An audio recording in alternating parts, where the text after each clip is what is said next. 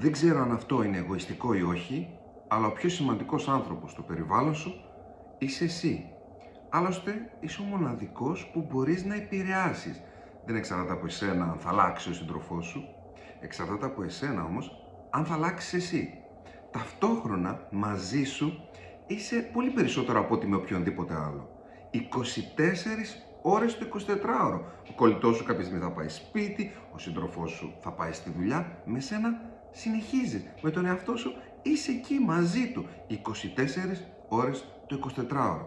Γι' αυτό ενδιαφέρσου για σένα. Μην κοιτάς μόνο εσένα, δεν εννοώ αυτό. Ενδιαφέρσου όμως για σένα. Αν είσαι υγιής συναισθηματικά, θα μπορέσεις να ευεργετήσεις κι άλλους. Φρόντισε λοιπόν τον κήπο της ψυχής σου. Απομάκρυνε τα ζυζάνια.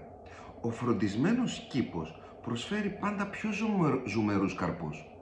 Και εκείνος που έχει απόθεμα από καρπούς, προφανώς θα τους αφήσει να σαπίσουν. Θα αναζητήσει κι άλλους να γευτούν το αποτέλεσμα της φροντίδας του, δηλαδή τους τόσο εύγευστους καρπούς του.